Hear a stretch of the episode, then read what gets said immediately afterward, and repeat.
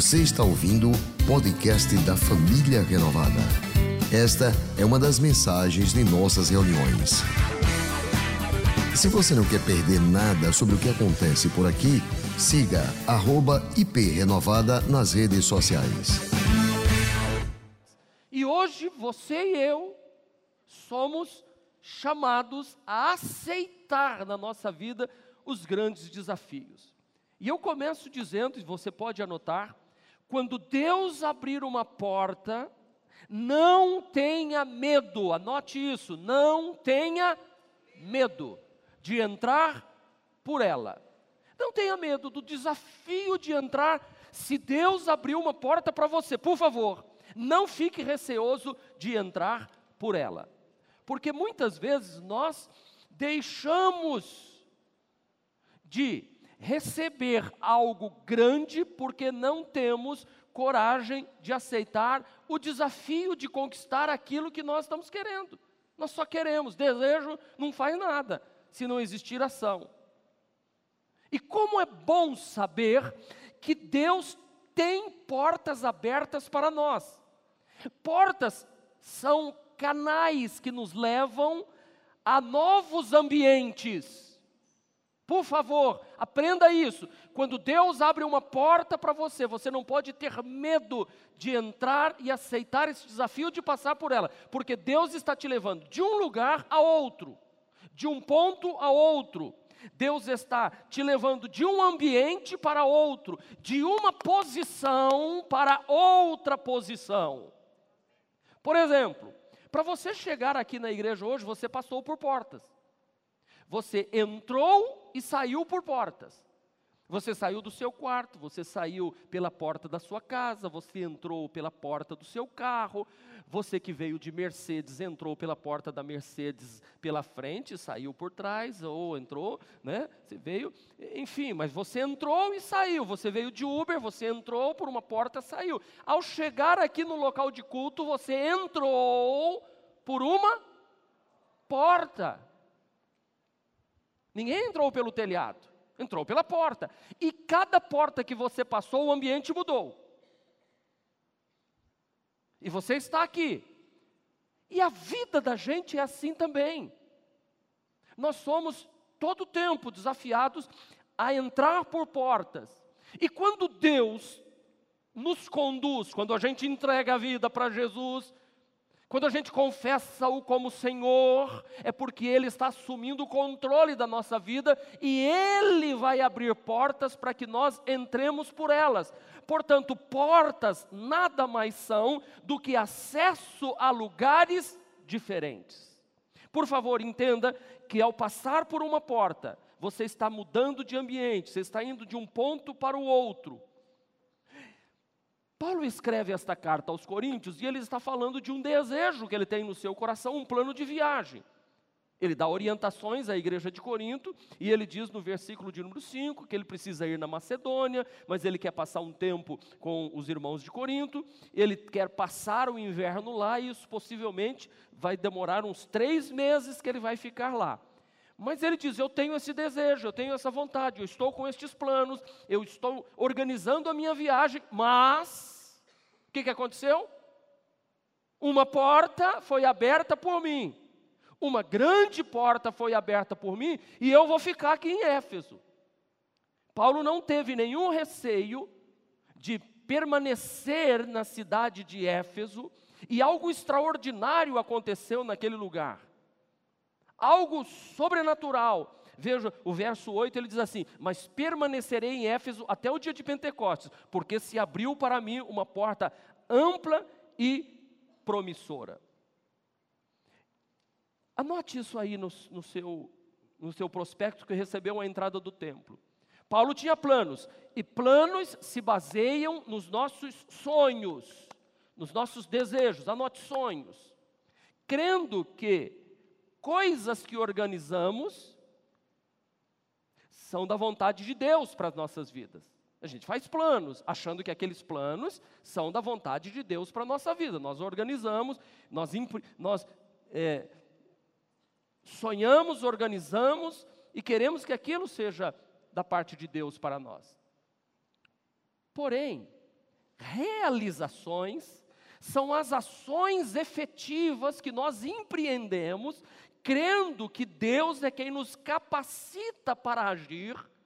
E você pode anotar aí também que realizações são as ações efetivas que empreendemos, crendo que Deus nos capacita a agir. Mas lembre-se de que Deus tem total liberdade para mudar as coisas. Deus é soberano, ele não, ele não precisa dizer nada para ninguém. O próprio Paulo escreve aos Filipenses e ele diz assim: Pois é Deus que produz em vós tanto o querer como o realizar. Deus pode, Deus quer, Deus faz, Deus age, Deus abre portas.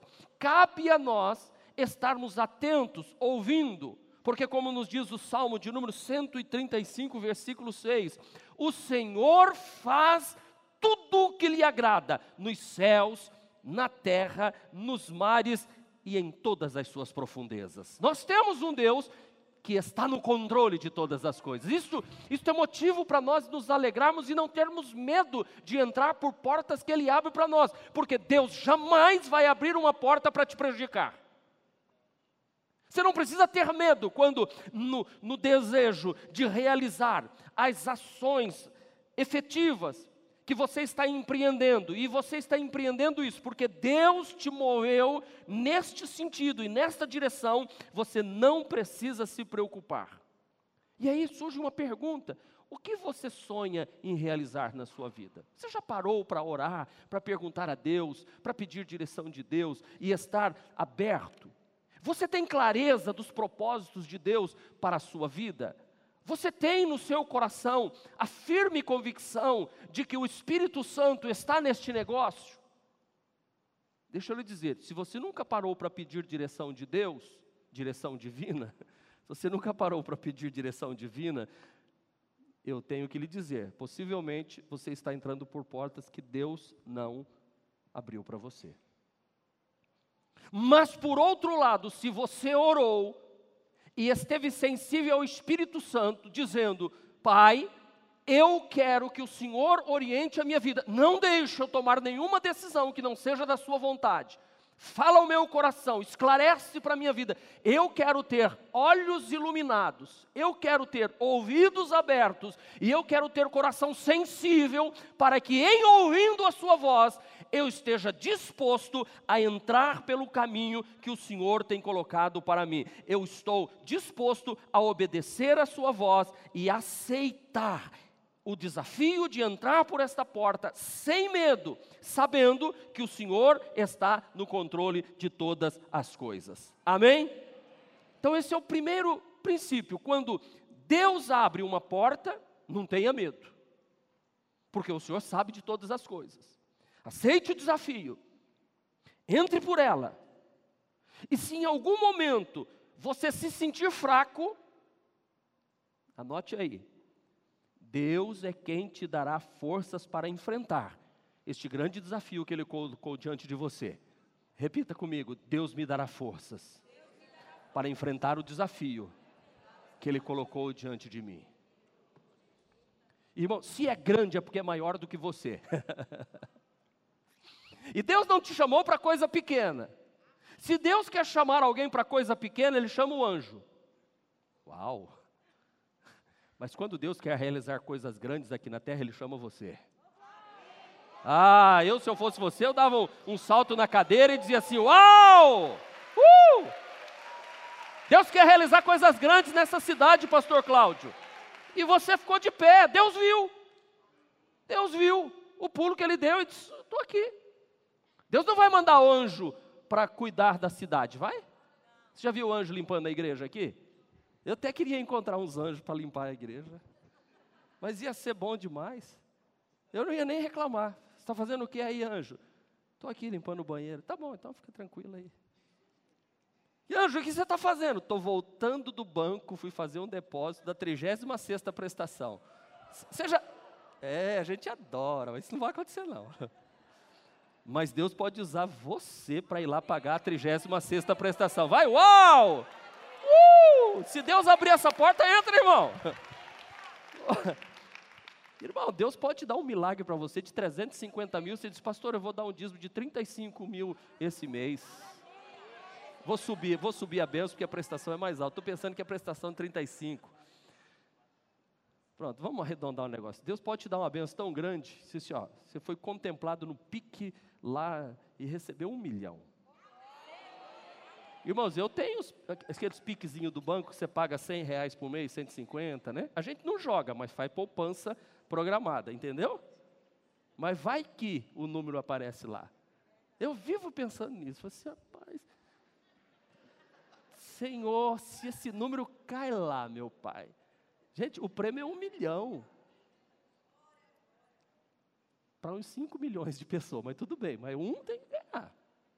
Não é loteria que eu estou falando, não, gente. Estou falando de investimento. Você vai guardando, guardando, guardando por uh, acho que 48 meses, né? Quatro anos, depois você resgata o dinheiro. Mas nesse período vai que.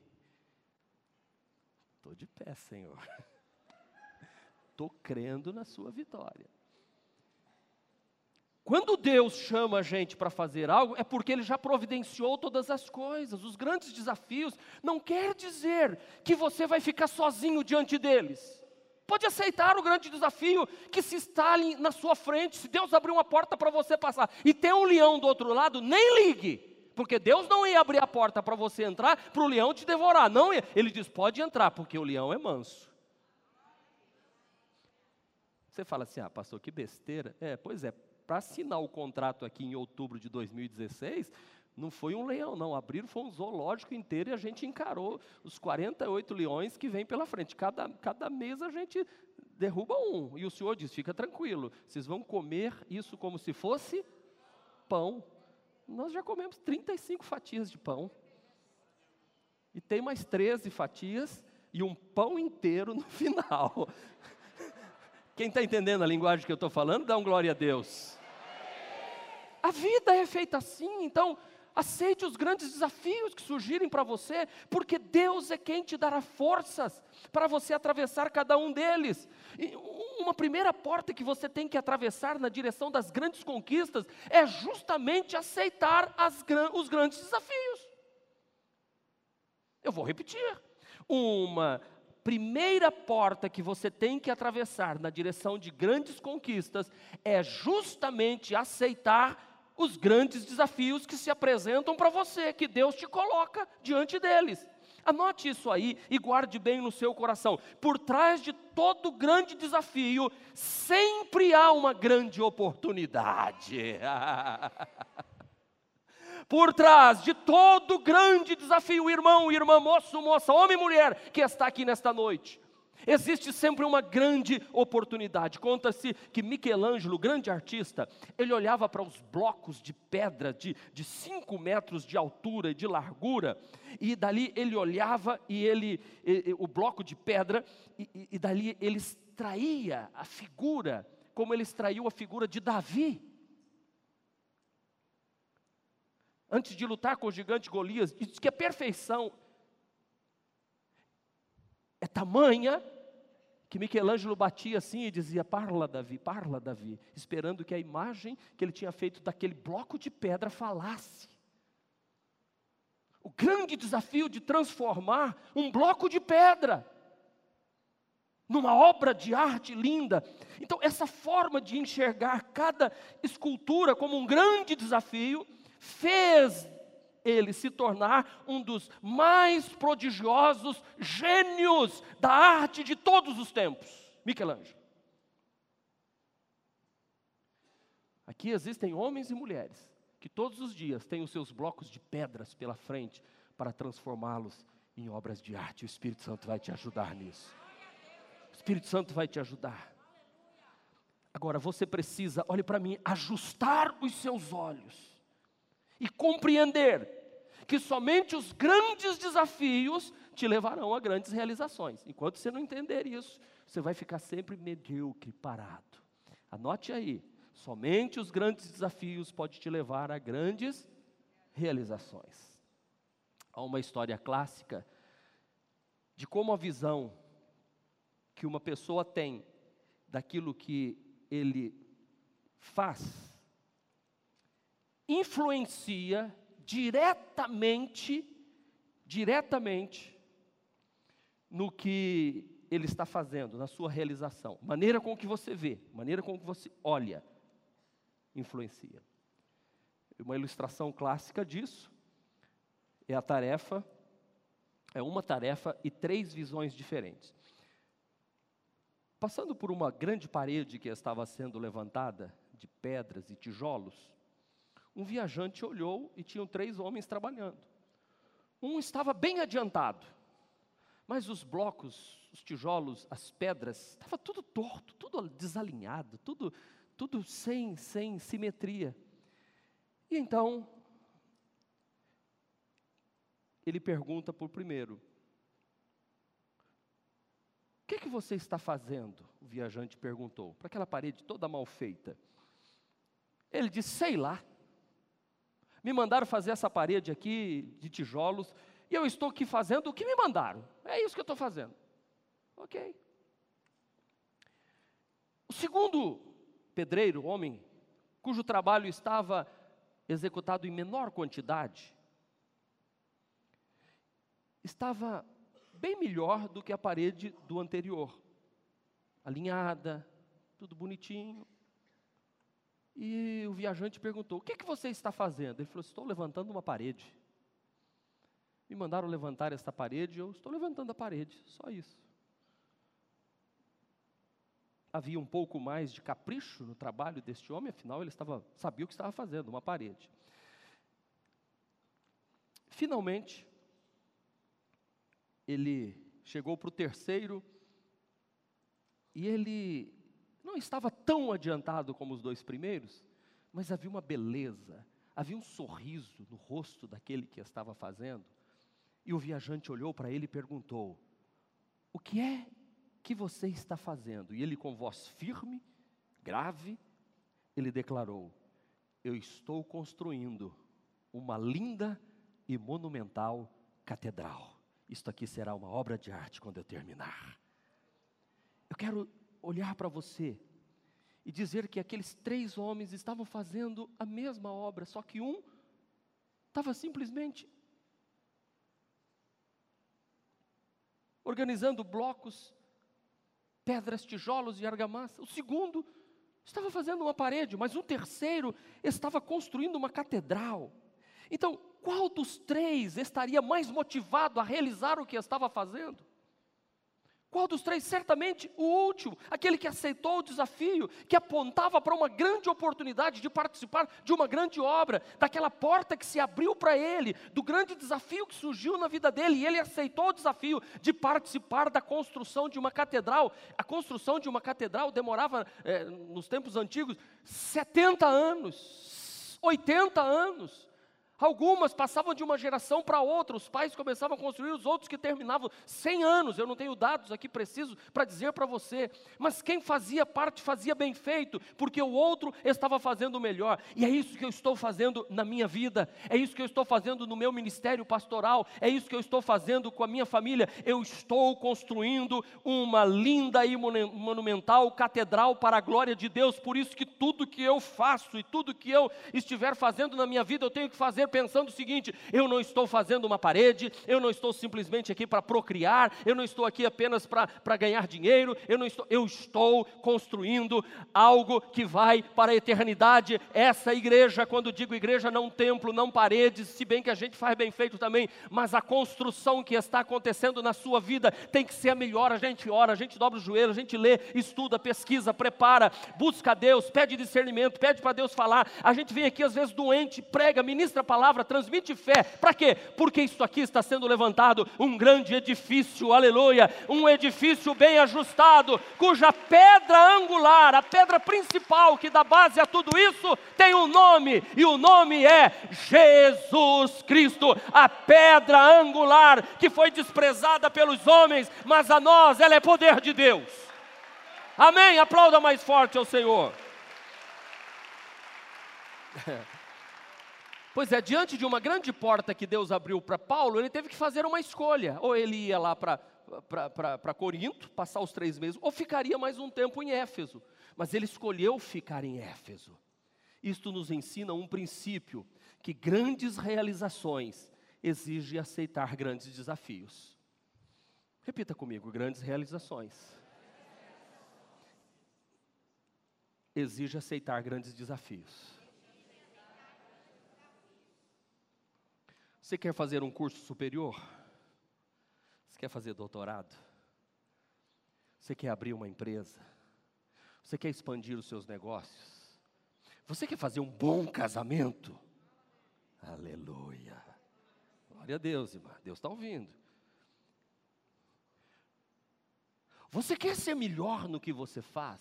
Quer fazer um, um curso de especialização? Você quer ter uma família mais unida e mais feliz? Você quer ter um ministério, pastores que estão me ouvindo no Brasil todo, que eu mando as mensagens que o irmão Roberto resume, faz um excelente trabalho nessa porta que se abriu, é um grande desafio. E eu estava contando com os irmãos que estive lá, Leone e Deane, os irmãos nesse final de semana, e, e, e, dizendo assim: ó, ele resume 50 minutos de pregação em oito. Aí o irmão falou assim: mas como é que ele consegue isso? Eu falei assim: nem eu sei, mas ele faz. Hoje vocês receberam, a maior parte de vocês, o, o, o irmão Cláudio até no programa de rádio está colocando lá no programa de rádio dele todas as manhãs. Sabe, irmão, porque a gente está aqui olhando para tudo isso e dizendo assim: é difícil, é, é, é, é, dá trabalho, mas quando você vê o resultado de uma família abençoada, formado, uma empresa bem-sucedida, os negócios se expandindo, você sendo usado por Deus poderosamente, com recursos financeiros para investir no reino de Deus e prosperando cada vez mais, meu irmão, quando Deus abrir a porta, se for para abrir um banco, você abre um banco para a glória de Deus. Se for para abrir uma indústria, você abre. Se Deus abrir a porta e dizer assim: Eu resolvi abençoar esse rapaz aqui, eu resolvi abençoar. Foi o que Deus falou para mim: Eu resolvi te abençoar, Marcos. E me abençoou, tanto me abençoou que me tirou daquele Paraná, daquele Maringá e me trouxe para Sergipe, para Aracaju, para essa terra linda e maravilhosa, gente bonita e abençoada, gente crente, gente poderosa. Ué, ué, não é com vocês, não? Ah, oh, que baixa estima é essa? Aumenta essa estima aí, ó. Deus me trouxe para essa capital mais linda, sabe? Mas foi fácil? Não. Por trás de toda porta aberta, por trás de toda oportunidade, há sempre grandes desafios. Sempre grandes desafios. Como eu já falei, deixa eu seguir um pouquinho mais aqui. No ano de 1985, uma porta foi aberta para mim, de trabalhar como missionário na missão Priscila e Áquila, na pequena Palmital, interior de São Paulo, próximo a Ourinhos, ali, Assis. Não foi fácil para mim deixar o meu emprego concursado na Universidade Estadual de Maringá e ir para Palmital com 20 para 21 anos de idade. Em 1986, abriu para mim uma porta de deixar o sul do país e deixar Maringá, minha família, a missão e vir para o Nordeste. Uma outra porta e um outro desafio. E eu vim para Aracaju como missionário para organizar a família renovada. E só ali no Siqueira Campos foram 12 anos mas aí, em 1998, uma outra porta se nos abriu, de vir para Barão de Maruim. Todo mundo dizia, ali não é lugar de igreja, o pastor Marcos é louco, como é que vai ali? Fomos para Barão de Maruim e ficamos lá até o ano de 2010. 2009, 2010. Quase 12 anos, a igreja cresceu, expandiu. Deus abençoou, adquirimos uma propriedade, a igreja não tinha mais lugar para as pessoas era cultos lotados. O povo sentava no, no, no púlpito para poder assistir às reuniões e quando terminavam um culto, os diáconos diziam, vai embora, tira o carro logo, porque os outros querem estacionar. Lembra aquela barulho, as farmácias ali na frente, posto de gasolina, era confusão para estacionar carro. Pois bem, aí Deus abriu uma outra porta para irmos para um local cinco vezes maior, em frente ao shopping Rio Mar. Nós fomos para lá. Lá nós passamos mais seis anos, até o ano de 2016. Foi uma porta, não foi fácil, era um grande desafio. E aí Deus nos mostra o Hebron como mais uma porta que se abre e um desafio infinitamente maior do que todos que nós havíamos tido até aquele momento. Assumimos, entramos pela porta que Deus estava abrindo Não tínhamos o valor para dar de entrada aqui, mas milagres começaram a acontecer, porque, como eu disse, quando Deus abre a porta, Ele se encarrega de que os milagres aconteçam. O milagre aconteceu, nós conseguimos ter um milhão e cem mil reais para dar de entrada, sabe? Deus, e nós já estamos há 35 meses pagando prestações de quase 50 mil por mês construindo tudo isso, e como se não bastasse, a gente está tá construindo no terreno dos outros agora. Estamos construindo lá do lado de lá. E eu estou na minha equipe dizendo assim: pelo amor de Deus, não deixa eu gastar dinheiro aqui, pelo, me segura. Eu fico falando, me segura. Se eu falar que eu vou pôr um negócio que não deixa eu pôr. E aí, todo dia eu vou lá, todo dia eu vou lá, todo dia eu vou lá. Se o senhor não abriu essa porta, o senhor não abriu essa porta para nós à toa. Mas tem um grande desafio. E aí, eu já vim aqui, entreguei minha oferta hoje, quando o irmão me desafiou, já falei: Senhor, eu quero o terreno de lá agora, Senhor, nós vamos comprar, vai ser nossa, já contei o meu desafio, né? Fiz a oração, dei minha oferta especial, falei assim, vou esperar, Senhor, porque se Deus, meu irmão, está à frente, nós não precisamos ter medo, o Senhor vai pelejar por nós, vai trabalhar por nós, vai nos, nos dirigir, ainda que uma porta se feche aqui, a outra porta vai se abrir ali, porque Deus é quem te dará força para enfrentar os grandes desafios, não tenha medo em nome de Jesus. Diga amém. Glória a Deus, glória a Deus. Terceiro, anote aí. Por favor, não insista em passar por uma porta que Deus não tenha aberto para você.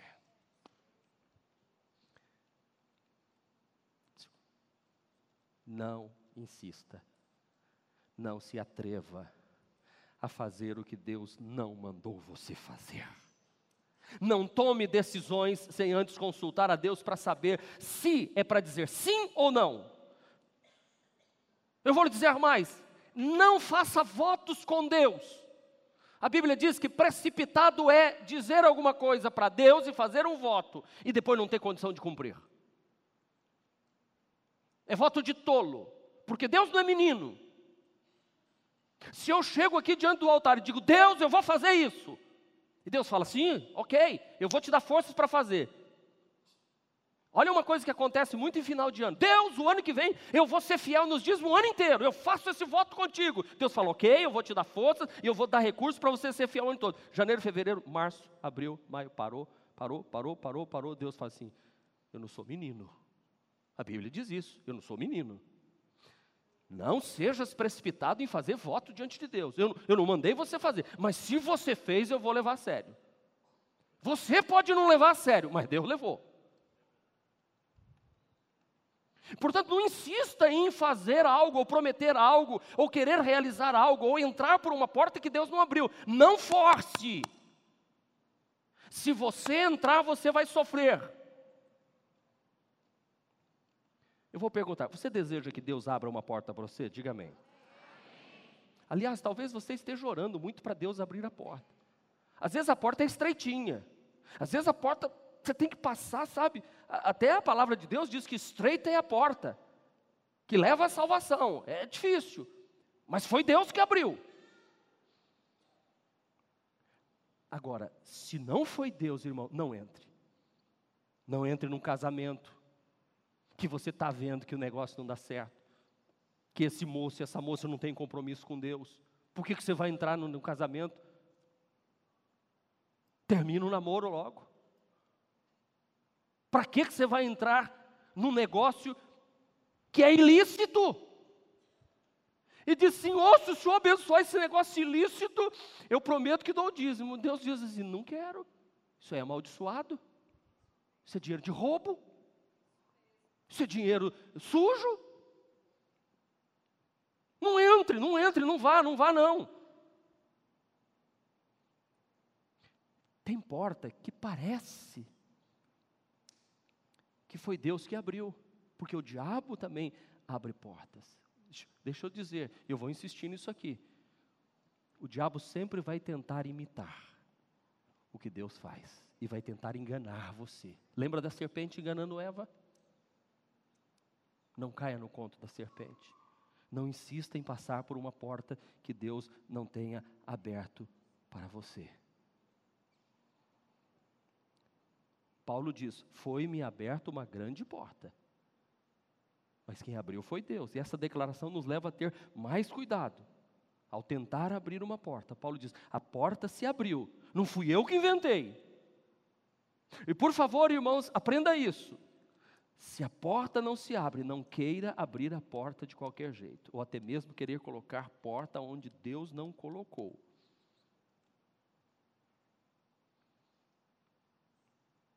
Guarde essa frase no seu coração.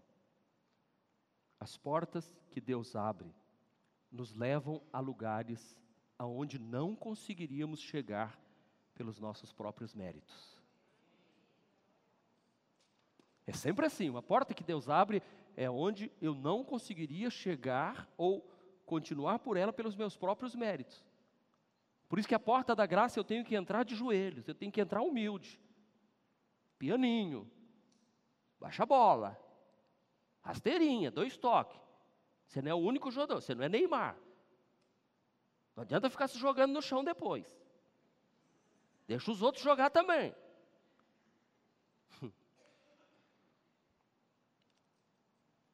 Jovens, vocês que estão para tomar a decisão de encontrar alguém para casar, não força a porta não, irmã. E não deixa ninguém forçar a porta com você também, moça. Entendeu? Não se venda. Não negocie a sua pureza, os seus valores, os seus princípios, a sua fé, sua comunhão com Deus porque você vai sofrer depois. Eu sempre digo que três são as grandes decisões na vida de um moço de uma moça, de um homem e de uma mulher. Primeiro, Deus que ele vai servir, você tem que buscar Deus. Segundo, é a profissão que você vai abraçar. Terceiro é com quem você vai casar. Você tem que buscar a direção de Deus. Para essas duas últimas, em especial para a última. Porque você pode até ter entregue sua vida para Jesus, você pode até se formado, mas se casar errado, tudo vai para o ralo abaixo. Tempo que você gastou estudando, acabou. A sua vida com Deus, acabou. Porque, como eu disse domingo pregando aqui, o mal tem mais influência para te tirar do que você de bem para trazer. E se você já começou a ceder antes, depois você não vai conseguir mudar, não. Eu sei que está ficando difícil, estou apertando aqui, mas eu tenho que falar isso. Busque a Deus. Qual profissão vou abraçar? Devo entrar nesse negócio ou não devo? Isso aqui vai sustentar minha família no futuro. Devo estudar para esse concurso ou não? O que, que eu devo fazer? Pense, ore, busque a Deus, não force. Não force para casar. Porque muita gente pega aquele texto de Apocalipse, lá no, no, no, capítulo de número 3, que diz assim: Ao anjo da igreja que está em Filadélfia, escreve: Isso diz o santo, o que é verdadeiro, o que tem a chave de Davi, que abre e ninguém fecha. Ok, mas o texto também diz que ele fecha e ninguém abre. Então, mesmo Deus que abre portas para você, Ele fecha portas também. E você precisa ser sensível à voz de Deus e ouvir Deus falando. Deixa eu contar um outro testemunho para você. No ano de 1989, lembre-se que eu vim para Aracaju em 1986. Portanto, três anos depois, três quatro anos, é, por volta de 89, 1990 eu recebi um convite para abrir a igreja presbiteriana renovada em Paris. A missão me convidou.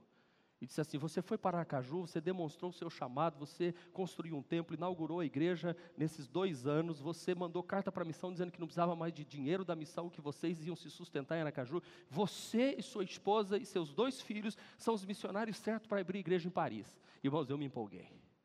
Irmão, je ne suis pas parler français, mas eu fui para a Aliança Francesa, eu me matriculei, eu comprei é, fitas cassetes, e em casa era o dia inteiro, le telefone sonne le telefone Sony, eu estava já até falando com o biquinho, né? O Jéter, a Aninha, eu já me senti um francês, eu estudei tudo a respeito é, do Rio Sena, é, é, do, do, do, da chacina que houve lá, enfim, eu fiz um projeto lindo, mandei para a missão, era um projeto, eu vou contar, pensa num projeto, pastor Virgínio me ajudou naquele projeto, naquela época, me ajudou muito, me, me deu dicas de tudo, porque ele morou muito tempo lá, mandei o projeto para a missão e eu e a pastora ficamos orando. Sabe o que, é que Deus falou para mim? Não. É, vocês riem, porque não eram vocês que estavam com projeto, que estavam já embarcando na, na Air France. Deus falou não. Sabe o que, que eu e a pastora fizemos? Sim, senhor. Sim, senhor. Fiquei. Quase fui abrir a igreja em Paris, Piranga. Mas não fui.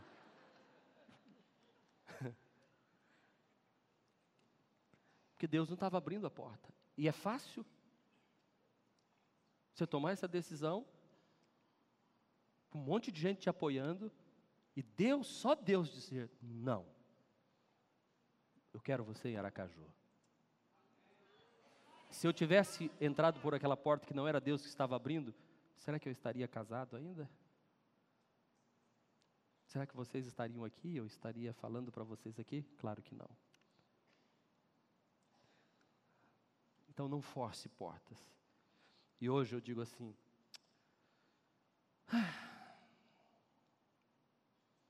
a igreja que eu pastorei hoje, se quiser dizer assim, pastor, vai passar um mês em Paris.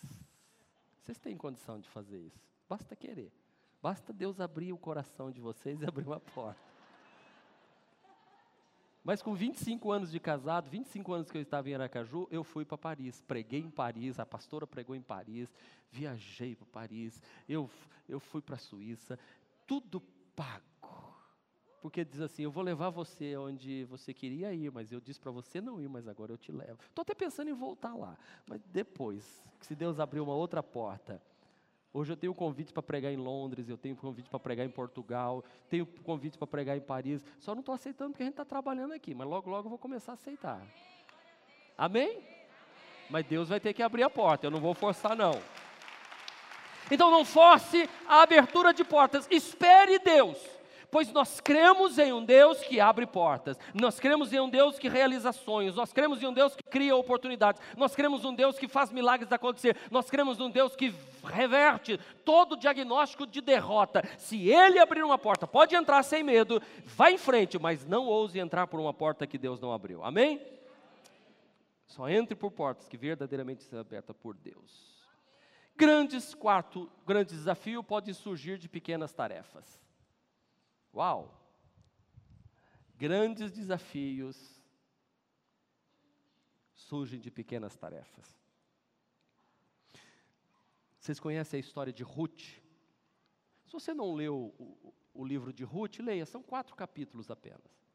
Ruth era uma moabita que casou com um, homem, um moço de Belém.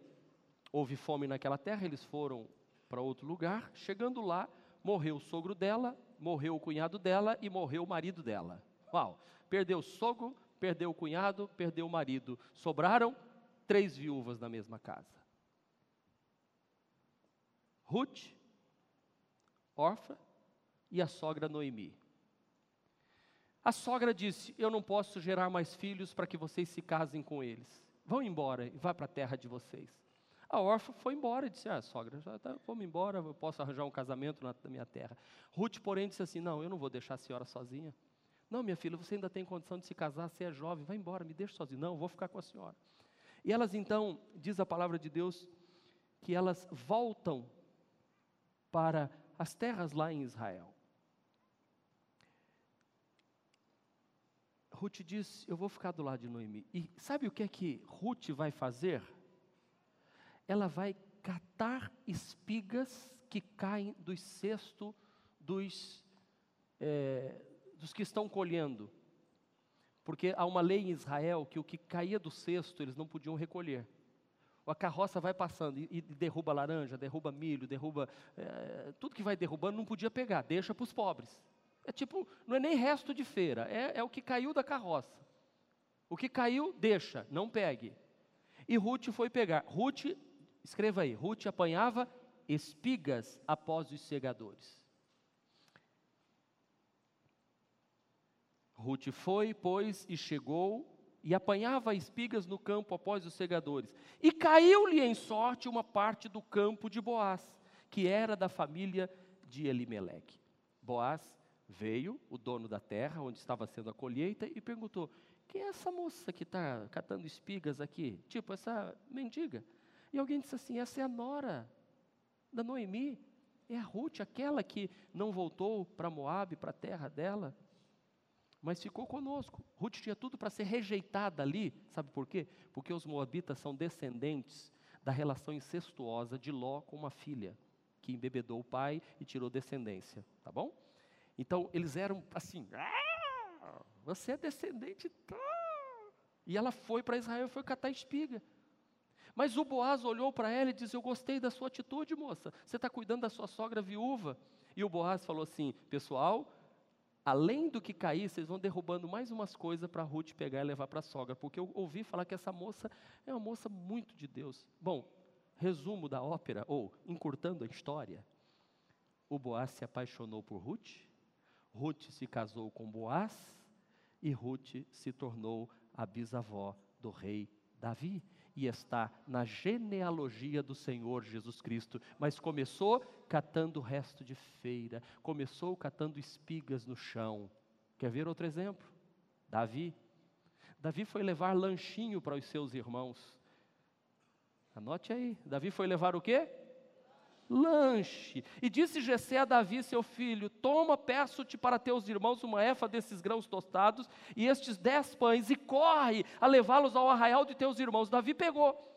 E, e, e faz o seguinte: leva esses queijinhos, esses danoninhos também para o chefe do exército, para ele deixar você ficar lá um tempo. Davi falou comigo mesmo, papai. Davi deixou as ovelhas lá e foi levar o lanchinho para os irmãos. Chegou lá, ele viu o quê? O gigante Golias porque Davi esteve disposto a entrar por uma porta, obedecendo o pai, para levar lanchinho para os irmãos que eram os caras bambambãs da batalha, ele teve a oportunidade de ter um grande desafio de enfrentar o gigante Golias. E ele disse: Quem é esse incircunciso para zombar do Deus? Eu vou lutar contra ele. Os irmãos dizem: Vai embora, você, você é um atrevido, volta para casa para cuidar daquelas merrecas de ovelha do papai. Ele disse assim: Não, senhor, eu vou lutar contra o gigante. A oportunidade surgiu, ele abraçou o desafio e venceu o gigante e se tornou o rei de Israel. Aleluia! Tudo começa pequeno, não, não queira começar grande, não. Comece pequeno, faz o que você tem que fazer bem feito e os resultados virão. Quinto e último, aceite o grande desafio de abençoar pessoas que Deus colocar no seu caminho. Abençoados? Porque a gente pensa em grande desafio só para a gente. Ei, pense num grande desafio de cuidar de doentes. Pense num grande desafio de cuidar de idosos. Pense num grande desafio de ter uma grande empresa e arrecadar muito dinheiro para sustentar uns 10 missionários ao redor do mundo. Não ouvi nenhum glória a Deus, nenhum jovem. Cadê os adolescentes? Cadê aqui? Ei!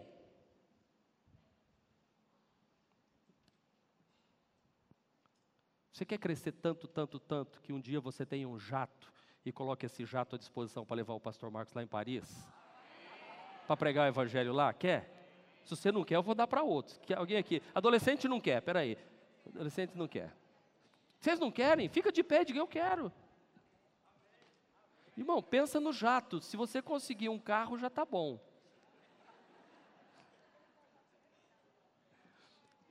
Você não pode pensar em ser grande para você, isso é egoísmo. Isso é cobiça, isso é avareza. Agora, meu irmão, se você pensar assim, Deus pode mandar que o Beck aqui vai distribuir. Eu vou ser só um agente de passagem. Tudo que vier a mim, tudo que chegar às minhas mãos, primeiro, eu consagro ao Senhor, e o que ficar para mim, eu abençoo pessoas. Eu vou ajudar a gente a fazer cirurgia, eu vou ajudar a gente a, a construir casa, eu vou ajudar pessoas. Eu participo de um, de um, de um grupo, eu e a pastora, chamado Global Kindle. E tem o Global Kindle Partners, que é só de empresários riquíssimos que usam o dinheiro deles para construir casas na Síria, usam o dinheiro deles para abençoar missionários em todo o Brasil, investe assim um milhão no lugar. Eu estou à procura de um missionário desse para investir um, um, milhão aqui, sabe? Estou orando, Deus vai abrir uma porta dessa, mas Deus está dizendo assim: meu filho, pare de reclamar que eu estou dando aqui, aqui está bom. Eu, eu oro para que Deus abençoe essas pessoas. Mas eu estou orando agora, Deus falou comigo que Deus vai levantar e eu já profetizei isso aqui. Recebe tua bênção. Deus vai levantar você para grandes coisas neste lugar, mas não é para você, é para abençoar outras pessoas. Uau, bata palmas e glorifique ao Senhor. Receba, irmão. Se você não tem fé para avançar, o João acreditou e pegou a benção dele. Vamos ter mais um doutor aqui, um doutorando. Já temos o irmão é, é, Ebert. E vamos ter outro, deve ter outros por aí também. Tem vários, a pastora está dizendo. É verdade, tem vários doutores aqui. É doutor que faz doutorado mesmo. Não é doutor porque sou. Né, deixa eu falar. Porque senão eu vou começar a prejudicar aqui o que eu estou falando. É, sabe, glória a Deus. Aleluia. Você já entendeu o que Deus está falando? Aceite os grandes desafios, entre pela porta que Deus abriu para você, mas não pensando em você. Paulo ficou em Éfeso não pensando nele. Para ele era muito melhor ir passar as férias do inverno lá em Corinto, e ser bem cuidado lá. Ele falou: Mas eu vou ficar aqui em Éfeso. Por isso, hoje a gente tem a carta de Paulo aos Efésios a carta que mais fala sobre a igreja do Senhor Jesus Cristo. A carta de Paulo aos Efésios, que instrui as igrejas. Tem duas perguntas para você responder aí. Qual é o grande desafio que Deus tem colocado diante de você? Qual é a grande porta que Deus tem aberto para você? Qual é? Se você não quiser responder agora, não precisa, leve para casa, ore. Segundo, de que forma esta porta aberta por Deus e este grande desafio que você tem pela frente poderá abençoar outras pessoas? Responda: Eu vou investir. Vocês já devem ter ouvido, se não procure pela internet, testemunho do dono da Colgate. Como é que ele se tornou um empresário poderoso em todo o mundo? Leia essa história. Ele foi dando pouco a pouco para Deus. Deus, eu vou dar 10% do Senhor. Deus, eu vou dar 20%. Deus, eu vou dar 30%, 40%, 50%. Diz a história que ele passou a viver com 10% e dar 90% para Deus, a investir na obra. Deus faz esse tipo de coisa. Que porta você reconhece que Deus está abrindo na sua vida? Toda porta que Deus abre, toda porta de bênção, toda porta de prosperidade, não é somente para você. Deus ama ao que dá com alegria. Alegria em ter para dar. Nós vamos ter agora um um bazar. Gente, eu estou tirando roupa do meu guarda-roupa e dizer assim, puxa, mas eu gosto tanto dela, eu economizei tanto, tanto que eu gosto dela, mas eu economizei tanto que ela até foi assim, passou. Eu digo, ah, essa aqui não. Aí eu tirei. Essa aqui, Senhor, o Senhor tem me abençoado tanto. Tirei, tirei. E ontem eu cheguei aqui, as irmãs estavam trabalhando, pastor, está chegando tanta coisa boa. Eu falei, mas é assim mesmo, a renovada é a igreja próspera. Só vai chegar coisa boa aqui. E se você, eu quero que você comece a divulgar no seu bairro. A igreja, a família renovada, vai colocar isso assim, ó. Se alguém não tiver condição de pagar, a gente vai dar. Mas por que, que a gente dá a oportunidade da pessoa pagar alguma coisa? Para ela se sentir digna. Dizer, eu fui lá e comprei uma roupa para os meus filhos, eu comprei tênis, comprei sapato, comprei, comprei vestido de festa, comprei comprei. E o Natal em casa vai ser maravilhoso. Eu até escovei o cabelo lá, cortei o cabelo, fiz a barba. Eu vim com a mão feita para casa. Foi uma maravilha. Vai ser tudo isso aqui, irmãos. Então, lembre-se, nós somos abençoados para fazer.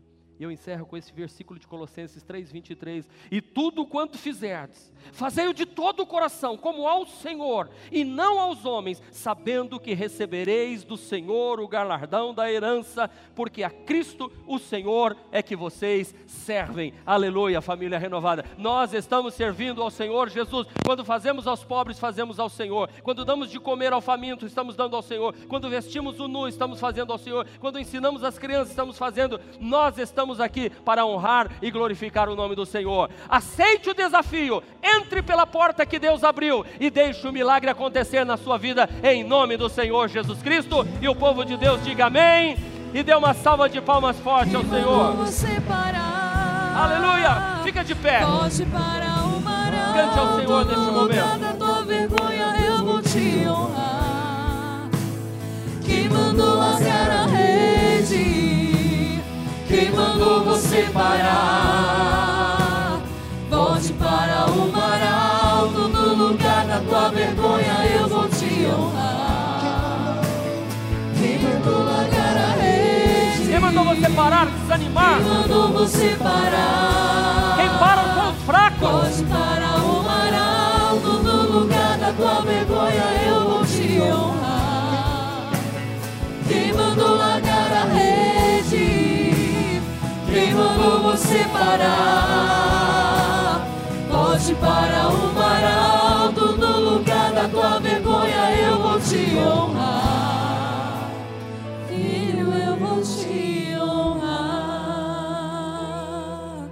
Quero fazer uma oração por você.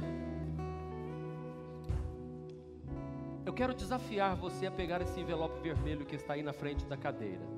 É um desafio. E de você escrever neste envelope: Senhor, que o Senhor coloque diante de mim portas que verdadeiramente me leve para perto do Senhor. Eu vou entrar por ela, eu vou ter coragem. Eu vou aceitar grandes desafios. Sabe, talvez você está insistindo numa coisa pequena, Deus diz assim: Eu não estou te dando porque você está pedindo pouco. Eu não quero filho meu assim. Eu, quando peço coisa para Deus que é muito pequena, Deus não responde. Quando eu vou para as coisas maiores, Ele responde. Eu falo: Ah, Senhor, estou aprendendo. O Senhor é Deus de coisas grandes. Peça a salvação da sua família inteira, não é só do marido, não. É do marido, do filho, da filha. Pede para Deus fazer dele um missionário. Não é só para salvar, não, é só para largar da bebida, pastor. Não, não, não. Eu vou pedir para Deus que meu marido se converta, largue da bebida.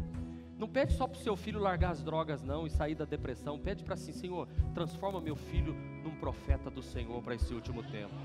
Faz dele um cantor, Senhor. Faz dele um pregador da tua palavra. Não olhe só para Deus curar sua enfermidade, não. Para você se livrar dessa doença. Pede para Deus te dar saúde para você cuidar de outras pessoas também. Pede coisa grande para Deus. Senhor, me dá condição de eu ajudar outras pessoas. Eu fui ajudado e eu quero ajudar. Eu estou desafiando você a escrever neste envelope algo grande diante de Deus. E Deus vai dar a você. Hoje eu estou aqui profetizando. Eu sou profeta de Deus nesta noite para dizer: se você pode pedir, Deus pode responder. Se você tem fé para pedir, Deus tem poder para responder. Eu vou repetir: se você tem fé e coragem de pedir, Deus tem poder para responder a sua fé e o seu pedido em nome de Jesus. Levanta, levanta seu envelope. Levanta. Não desanima não, pede, pede ao Senhor. Pede-me, eu te darei as nações por herança. Hoje eu estou pedindo para Deus, Deus, me dá condição de expandir esses terrenos aqui. Senhor, me dá condição, me dá condição, Senhor, de, de fazer um hospital aqui nesta igreja. Senhor, me dá condição de fazer um seminário aqui nesta igreja. Senhor, me dá condição de cuidar das crianças, dos idosos aqui. Senhor, me dá. Não é terreno que eu quero, eu quero espaço para receber multidões. Eu quero espaço. Me dê empresários, Senhor. Me dê empresários. Eu estou pedindo para Deus empresários nesta igreja que tenham o coração na obra. Eu quero, eu quero pessoas, profissionais liberais, médicos, advogados, juízes, promotores. Eu estou pedindo para Deus professores. Eu estou pedindo para Deus trabalhadores braçais, construtores nesta igreja, para dizer assim, pastor, nós vamos fazer, nós vamos arrebentar, pastor. Nós vamos fazer coisas grandes, pastor. Nós vamos expandir. A, a, a glória vai ser de Deus. Deus está levantando pessoas. Se você tem coragem para pedir, Deus tem poder para responder. Comece a orar agora. Comece a orar agora. Comece a orar agora. Comece a pedir. Comece a pedir. Senhor, vem, vem, vem, vem, vem. Oh, Espírito do Senhor, opera, Deus Senhor. conhece tua estrutura. Em nome de Jesus. Sabe o que está fazendo. Mesmo que seja difícil, não pares, Ele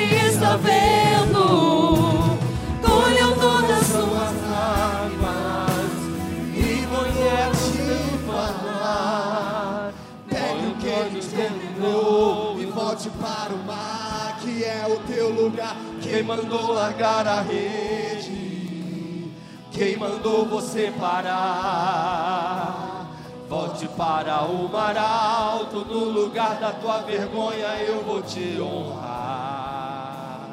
Quem mandou largar a rede? Quem mandou você parar? Quem mandou você parar? Ou Volte para o mar alto. no Aceite lugar o da tua desafio. vergonha eu vou te honrar. Filho, Filho, eu vou te honrar. eu quero orar Eu quero orar, vamos, vamos continuar nesse, nessa unção. Eu quero orar por mães que querem ver filhos aprovados em concurso, no exame da ordem dos advogados, filho passando aí aprovado no Enem, já para ir para a faculdade. Eu quero orar por, por mães que dizem assim: ah, pastor, quem dera eu estivesse orando, eu, eu quero que meu filho saia do pecado. Ele se entregou por um caminho do mal. Ore, Deus vai. Se você pode pedir, mãe, Deus pode responder. Deus não precisa respeitar protocolo. Deus, Deus é Deus. Ele faz o que lhe apraz, diz o Salmo 135, 6.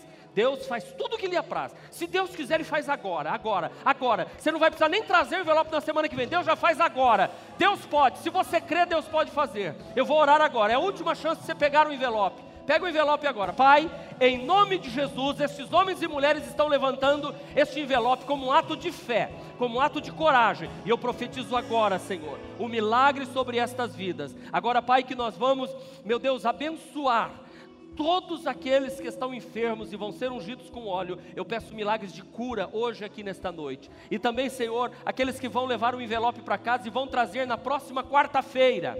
Deus Revela ao teu filho e à tua filha que o Senhor é Deus tremendo, que o Senhor é Deus que fez o povo de Israel passar pés enxutos pelo Mar Vermelho. O Senhor é Deus que deu a terra de Canaã ao povo de Israel, mas não foi sem luta. Senhor, eu estou orando agora por pais de famílias que precisam sustentar a sua casa. Eu os abençoo agora em nome de Jesus. Oro agora pelos enfermos que vão receber a unção com óleo aqui no altar. Guarde agora esse envelope. E eu quero orar pelos enfermos agora. Pai, ao receber a unção com óleo, em nome de Jesus, que ele seja curado agora. Que ele seja curado. Que em nome de Jesus os milagres aconteçam aqui neste lugar. E a resposta do Senhor venha. Em nome de Jesus. Amém. Este foi mais um podcast da Igreja Presbiteriana Renovada de Aracaju. Favorite e compartilhe essa mensagem com outras pessoas.